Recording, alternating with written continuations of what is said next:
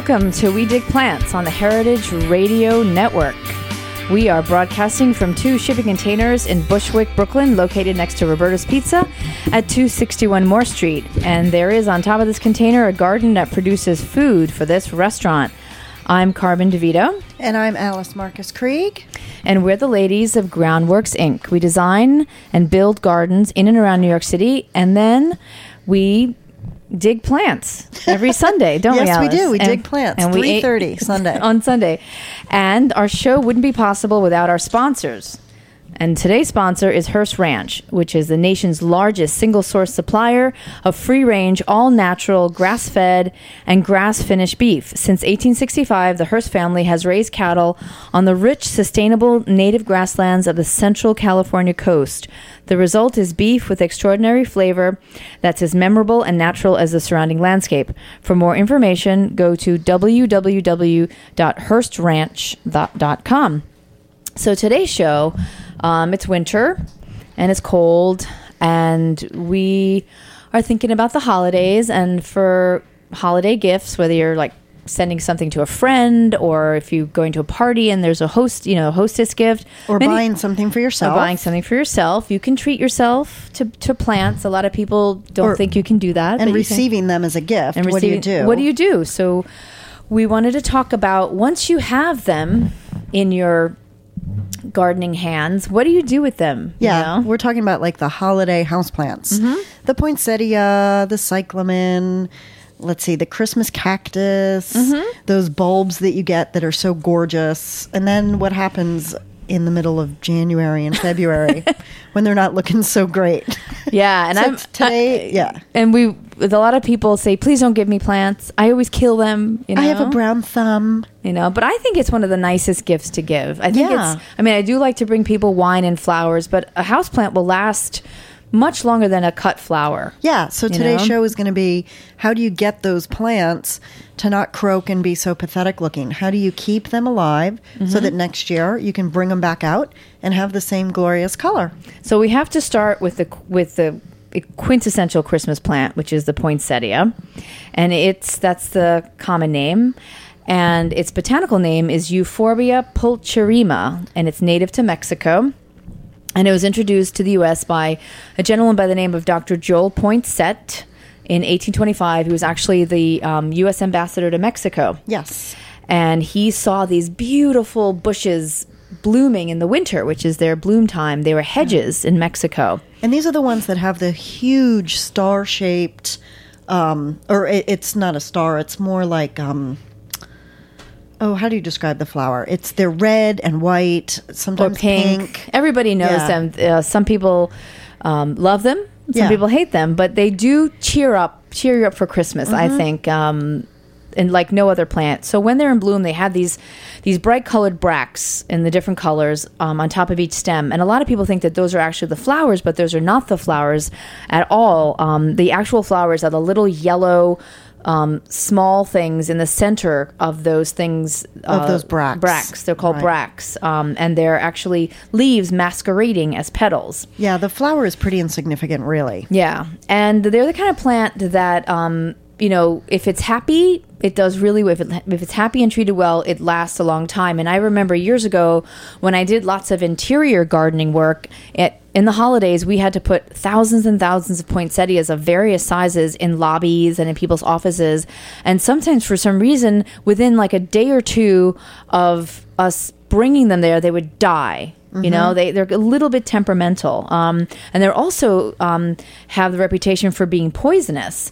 And while like most euphorbias the sap is a little bit caustic and can cause skin irritation and it's you know poisonous if ingested um, they're not as poisonous as some other euphorbias where the sap can actually burn your skin you'd And have to basically, you'd have to eat the whole Yeah, plant. yeah, and which I- is a lot of munching. yeah, and it probably tastes awful, you know. Yeah, yeah. Mm-hmm. But you do have to watch for pets, you know, and for children who don't know any better, and you know they might taste something like that because it looks so bright and colorful, and and they won't feel very well. And the poinsettia is actually also like fun fact about poinsettia. It is in the top five list of houseplants. that are sold. that are sold. Yep, Yeah. in the market.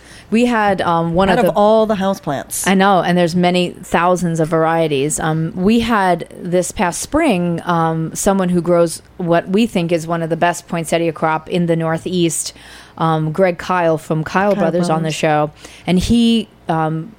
You know, fewer and fewer people are actually growing their plants now in the New York region. Mm-hmm. He actually still grows them, and it really makes a difference um, because they are much they're in much better quality when you receive them. You know, Mm-hmm. the there is a difference. A poinsettia that let's say you got from a florist, and a florist might have gotten it from this local grower, Kyle Brothers, is such a better quality typically than one that you get at Home Depot for Mm-hmm. you know two or three dollars. So of course the price is much cheaper. or that's been trucked up from Florida. Yeah, which is know. where they are, Yeah. you know. So, and you can tell the freshness of the poinsettia by those little yellow flowers.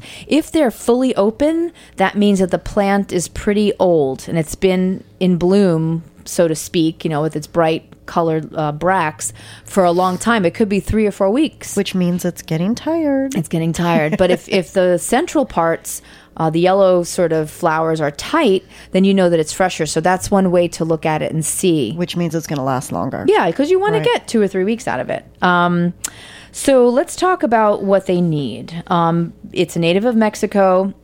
It likes warm conditions, and the ones that we're buying, of course, have been hybridized to me to be dwarfed for indoor use. They're not going to let them grow to six feet.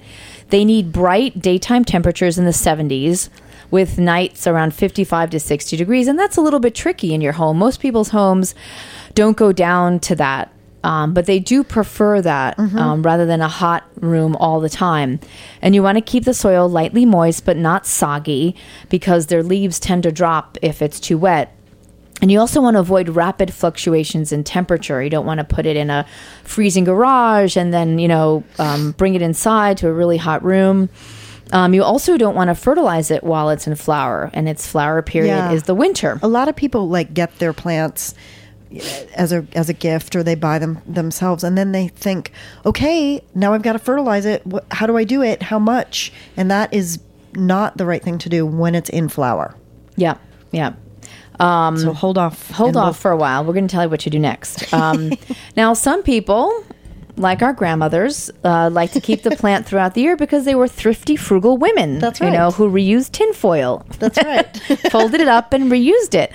And so they would never throw out a poinsettia like Alice and I would. we're done with it. We're sick of it. We chop it up and put it in the trash. yeah but also Uh, for like the decoration you know eh, you gotta you gotta just get rid of it after a while Yeah. because you know Yeah. no corporate office interior is gonna want that hanging around No, no. Well, my mom was famous for never, you know, never throwing out a plant, never. And I would be so mad after Christmas. I'm like, Christmas is done. Get rid of this poinsettia. It looks horrible. So if you if you want to try and uh, get it to rebloom the next Christmas, you have to do some very specific things. and here's what you do Firstly, you have to keep soil on the dry side, not too wet. Um, and in the spring, when the outside night temperatures reach about 50, you put it outside in the bright light. And in the summer, you start pinching the new green stems to allow like bushier growth. And you keep doing that. Um, otherwise, you're going to have like a long, spindly, ugly looking thing. So you Leggy, pinch and yeah. pinch so that it doesn't look eg- leggy. That's exactly what um, the grower did. He started out with one little stemmed poinsettia, and as it grew in his greenhouse, he pinched and pinched, and that's why sometimes you'll get this like little five inch pot with ten blooms on it. So you have to kind of do the same thing. You have to trick the plant into producing more flowers. So you keep on doing this until August. And then in the summer months, that's when you apply the balanced fertilizer. Um, a good one to use is fish emulsion or fish emulsion with seaweed mixture or some kind of dry organic uh, granular fertilizer scratched into the soil. Um, and then if you need to repot it, if you feel like the plant is like drying out too much and it's outgrown its pot, you can blend a three part a mixture of one part potting soil, one part coarse sand, and one part peat moss.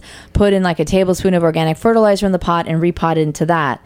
And then the stems that are cut back or pinched can easily also be propagated, and you can make more um, cuttings of the poinsettias and make more little mini poinsettias that you can continue to grow. So here's the really important part. From late September through November, you have to protect the plant from any light after sunset. It must have no light at all during the night. That means 12 hours in total darkness. And it also needs temperatures between 60 and 65 degrees. These plants, like other daylight sensitive plants, bloom in response to shortened daylight hours so that you can fool them into a follow, uh, to flowering on a schedule that you like. You know, you're really controlling them. I love that control. Yeah. so you- when when we say no light, literally no, not even a peek or crack or you know you have Yeah. to literally it has to have Basement crawl space. yeah, no light at all. So for 10 weeks, they need 12 to 14 hours of complete darkness. And that's what causes them to get those brilliant colors and to start saying, oh, it's time to bloom, because that's what happens in their native habitat, that they have that exact amount, equal amounts of daylight mm-hmm. and night. So, with this care, the flowers should start to form by the end of December. Once the buds are sighted, you don't have to worry about the 12 hour darkness rule anymore, and the plant can reemerge. Some people put the plant in a closet, like Alice said, and, and they keep it under control until those buds form.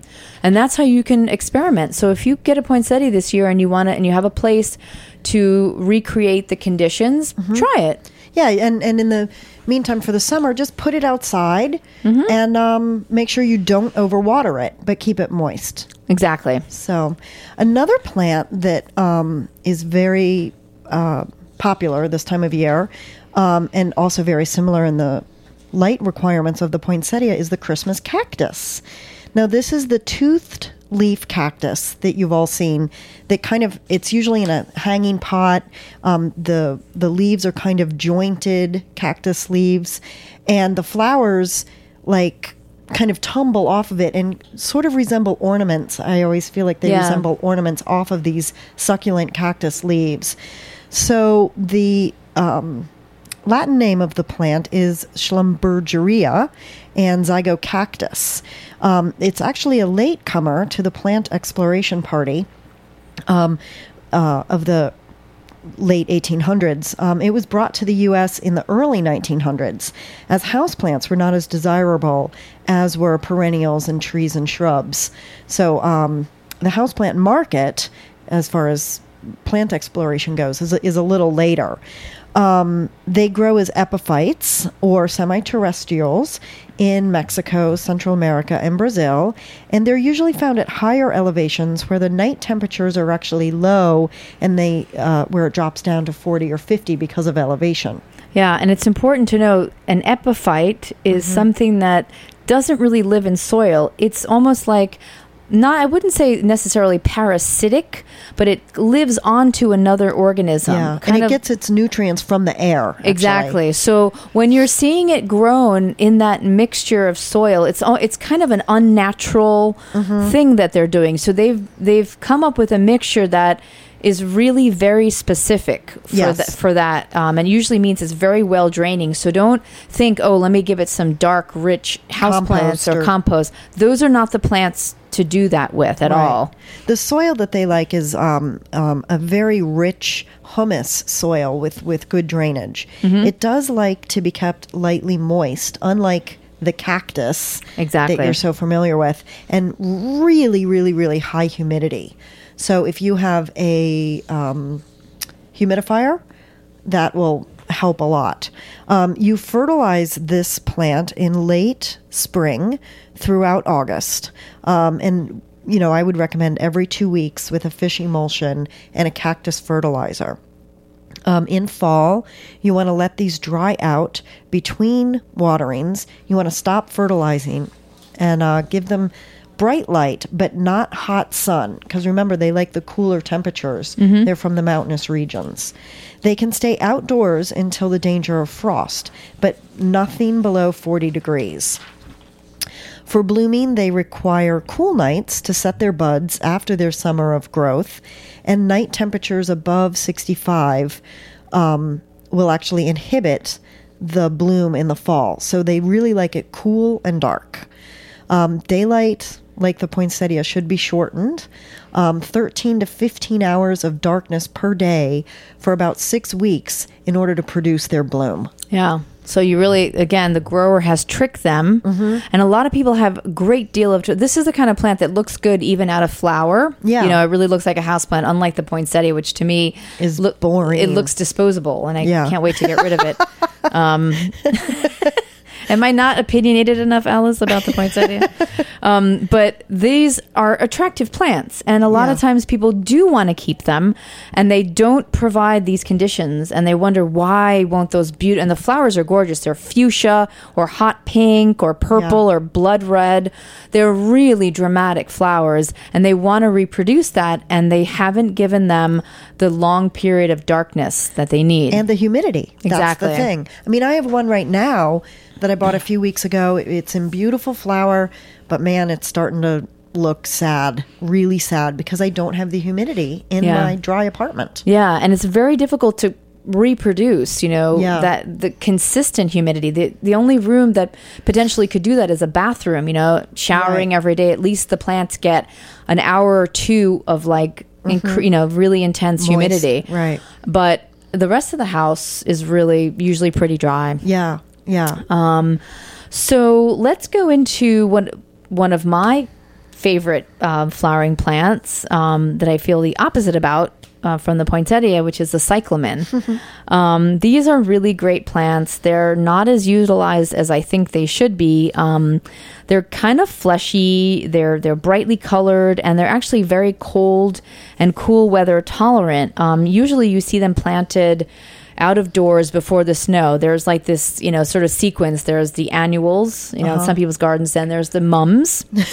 And Unfortunately. unfortunately, and the cabbages. and then the cabbages, and then after that, in some areas, we've seen cyclamen because the cyclamen are actually able to tolerate quite a bit of cold um, before they succumb and they have really beautiful leaves and their flowers are really interesting they kind of look Like an egg. like an egg they're upside down you know mm-hmm. their leaves are flared they're really really cool the um, colors can be really beautiful. yeah too. very bold and the one that that people usually use are called cyclamen persicum which are native to greece and syria oh i'm sorry alice i'm No, that's that's the one that we don't use so much. oh outdoors that's right because that's the one that's native to Greece and Syria. Oh, that's warmer. Excuse me. Yeah. The cyclamen persicum is the one that you usually see in pots uh, indoor for indoors, right? Yes. Yeah, for warm weather.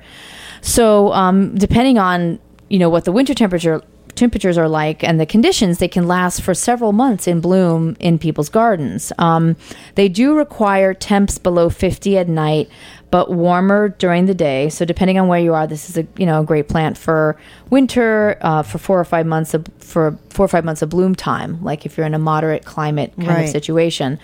Um, you want to keep the plant evenly moist at the root base, but not soggy, and give it some diffuse light, just enough to keep the flowers in bloom and not wilt the leaves. And this is the kind of plant that will tell you right away that it needs more water. It wilts it screams at you. yeah, it goes into instant wilt. It just goes. But the, the amazing part of it is that if you do water it, it comes back to life. And I've experimented with this actually to see how many times can you wilt a cyclamen before it finally dies on you.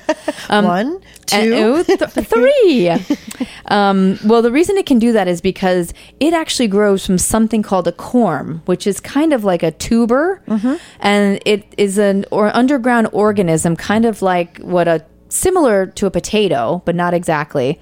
Um, and it stores moisture, so and it stores a lot of energy in there. So that's why you can let it dry out and watch it completely flop over the sides of the pot and then come back. you right, know? right, rather than a plant that has just a, an extensive root system. right. Because it's you know? got like a store, like a battery, a storage. Yeah, I mean, house. I've I've tortured plants. That's like one of my hobbies. Um, I didn't know if you know that, Alice. just, just to test the hardiness and Yeah. um, Yeah. and you know drought tolerance of plants to see if I can bring them to the edge.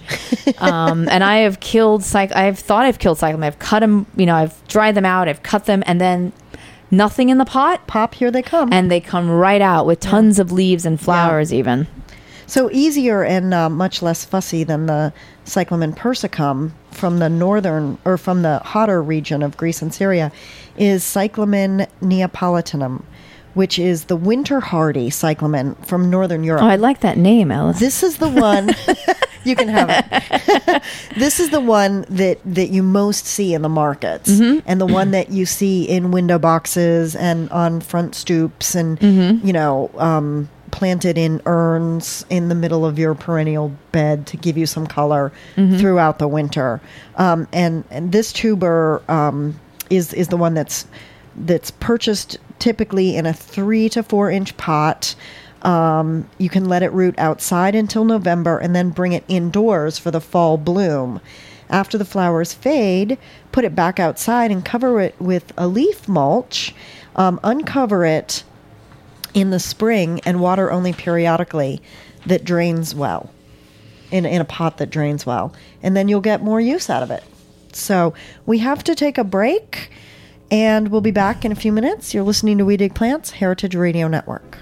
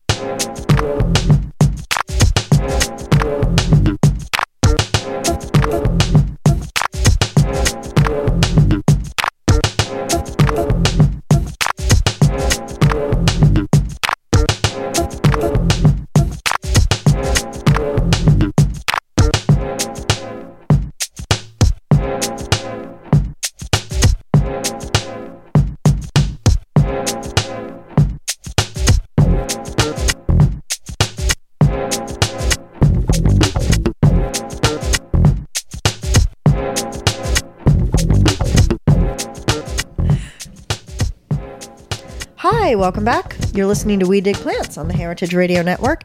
Today we're talking about all those houseplants that you get for the holidays and what to do with them and how to continue their lifespan instead of thinking them uh, about them as disposable. like some of us bad plant people. so that was actually a song called Houseplants by an artist named Amanan Amanan Contract. And I just want to say, um, I want to shout out to Alice right now. if ever you need someone to curate a uh, horticulturally inspired music collection, I think you should hire her because she's awesome.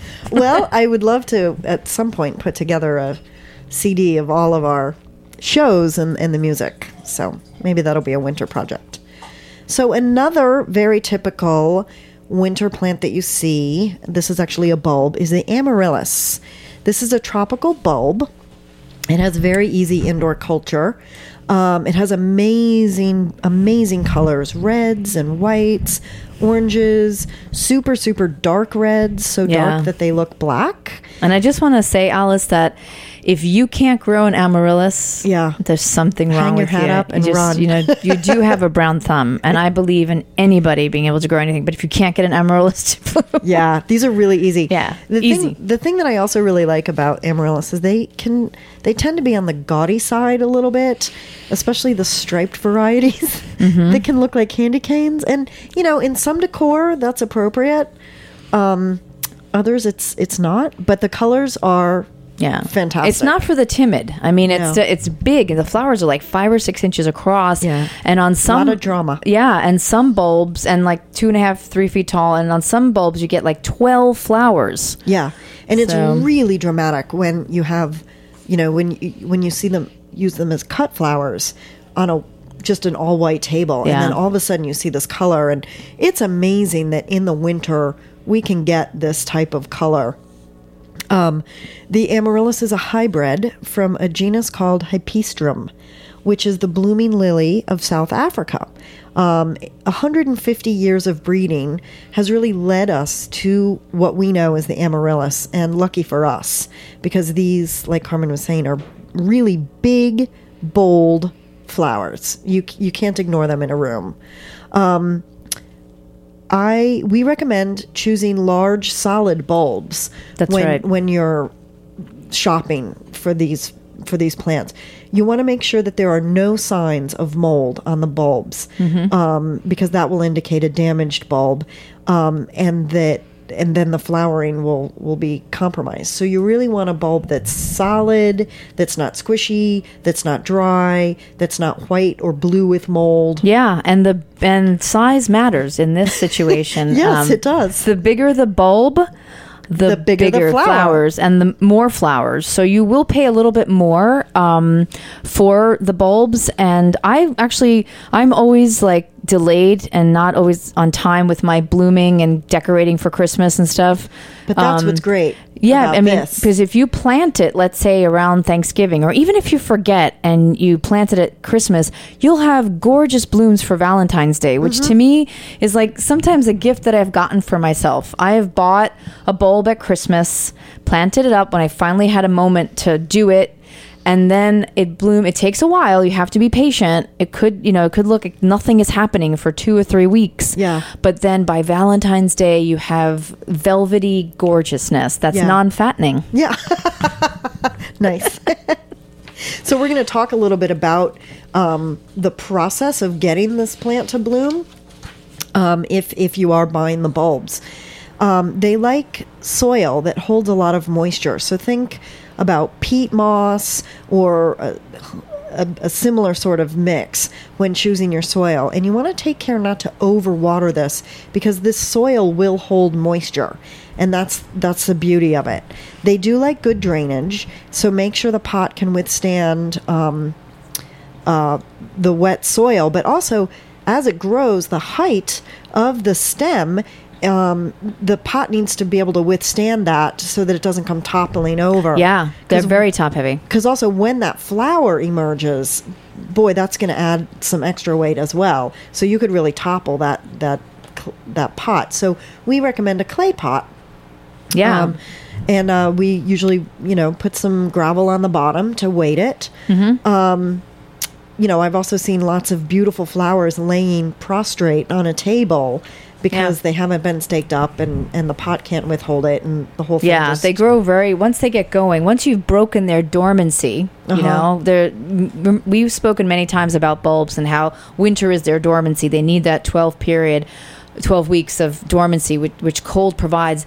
For the amaryllis what the bulb grower has done is he's created dormancy by drying it out. These natives of south africa would go into dormancy during the dry period.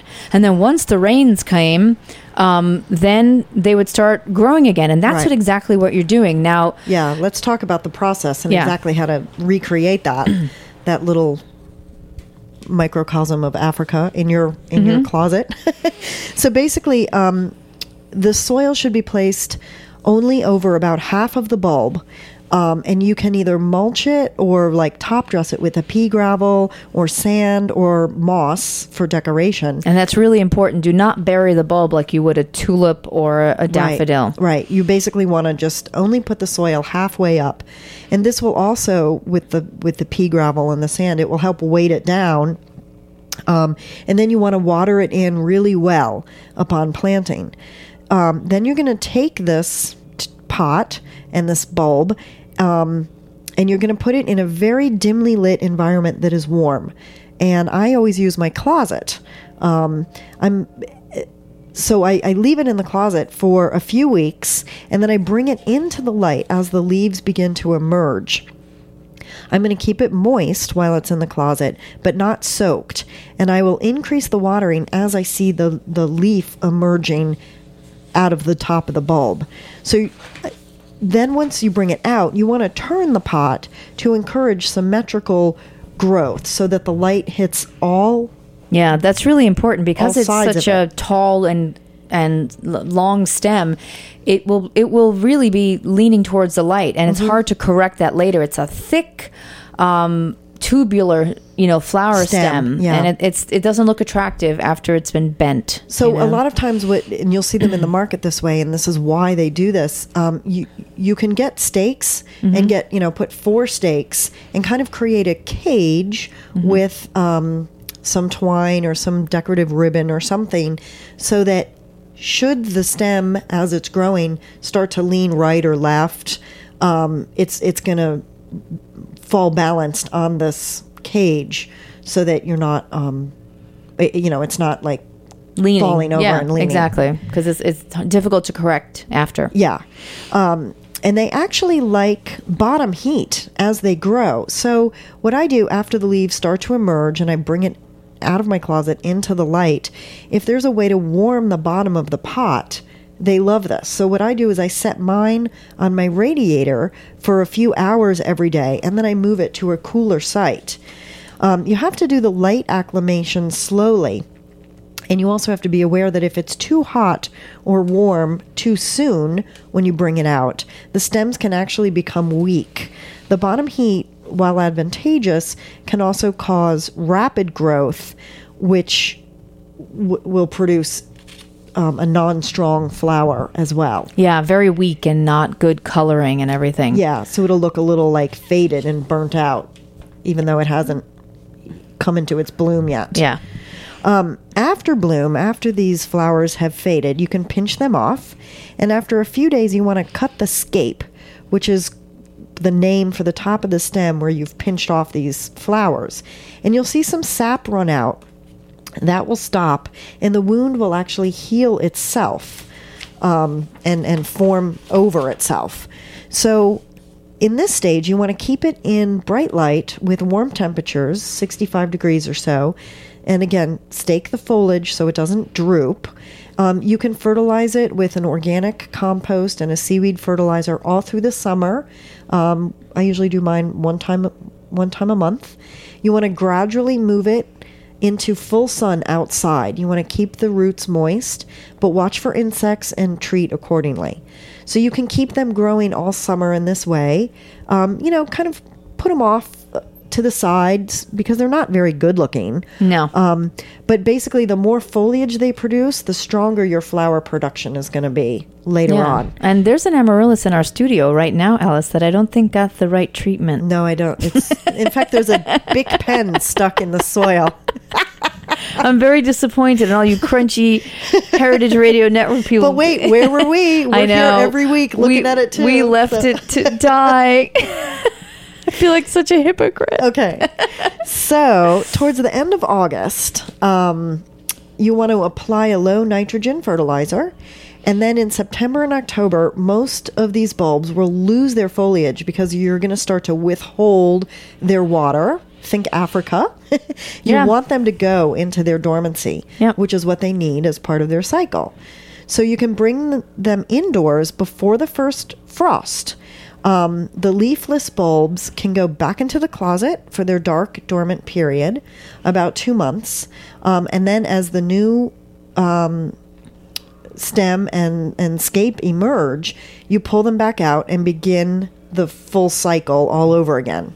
Exactly, and they're they're not too difficult to get to rebloom again. If you Yeah. thought they're not quite as fussy as the uh, poinsettia to try. To, no. If you wanted to try one, you know, to rebloom rather than buy again, that's one that takes up very little space. Yeah, I was going to say it doesn't take up the real estate. that the Yeah, yeah. takes up. Now, if you, you know, if you really want, I, I said the the amaryllis is really easy to grow. Now, there's something that's even easier to grow, Alice, isn't there? Yes, the paper white narcissus, which Yeah. is the last one we're going to talk about. Um, and they are basically narcissus. They look just like the daffodil bulbs, Except you they're know. tiny. They're small, and they also have been forced. They've been given a dormant period, um, and you can find them in the marketplace. and And you can grow them in soil or in gravel. They're very, very, very tolerant. Um, sometimes you see them just ready to pop, and they've already sort of been planted to bloom for this time of year. But it's really fun to grow them yourself because it doesn't take nearly as long as the amaryllis. Um, And it makes you feel really satisfied. yeah, exactly. This, um, in fact, the practice of forcing bulbs um, has been going on for a really long time. It began in about 1682 um, with this botanist named Nehemiah Grew. That's that's his name, Grew. Um, he set bulbs into water and gravel. Um, to bloom five months earlier than they would have in the ground. And growing them in water breaks their, their drought dormancy a lot faster. Mm-hmm. They, they, they sense the moisture. And what's really amazing about paper white narcissus is that you can literally see it. If you put them, if you want to get all Martha Stewart and everything, put them in a big glass bowl Uh-huh. with the gravel, set them on top and a little bit more gravel on, on top of them. And you can weigh them down. To weigh them down. And you can see the roots, Uh-huh. the white sort of spidery roots coming out really within a few days sometimes of potting them up. So it's easy and satisfying. Um, and you can use a low container. You don't need like a big, deep container. They don't get quite as leggy unless the room is really, really hot. So keep them kind of in a cool room and keep them moist. And you can plant a whole bunch together. And in fact, there's some in our studio right now. Yes, Um, there they are. And what's wonderful about them, they smell great. Now, or well, they'll- some people hate the smell. yeah, I know someone who hates the smell, and I'm I not- love it. I love them too. My husband says they smell like cat pee. Yeah. So he won't let me um, bring them into the house, but they have a very strong musky kind of scent. yeah, I love it. Um, and so you want to, the cooler you keep them in like 60, 65 degrees for about two or three weeks, um, you can really, you know, keep the bloom going for quite a long time. Um, and then if you keep them in a bright, cool place, they'll they'll stay fresh. You know, kind of like cut flowers. You know how you, if you keep cut flowers in a cool room, they'll last longer. Mm-hmm. Um, so they usually send out um, their flower buds first, and then the leaves come later. So they're very very easy. Those are usually not worth redoing over the winter. You know, and saving them for next year. It's best to just throw them out and start over again. Yeah, and if you're them. using the water kind of gravel method, what you what you want to do is simply pour the warm water over this gravel. Um, but you don't want to submerge the bulb in the water. no. You basically want to keep the water about a half or a quarter inch below the bottom of the bulb. Yes. Because what you're trying to do is get those that that bulb to reach. You want those roots to reach toward the water um, and encourage the growth. Um, so the roots will stretch into the water.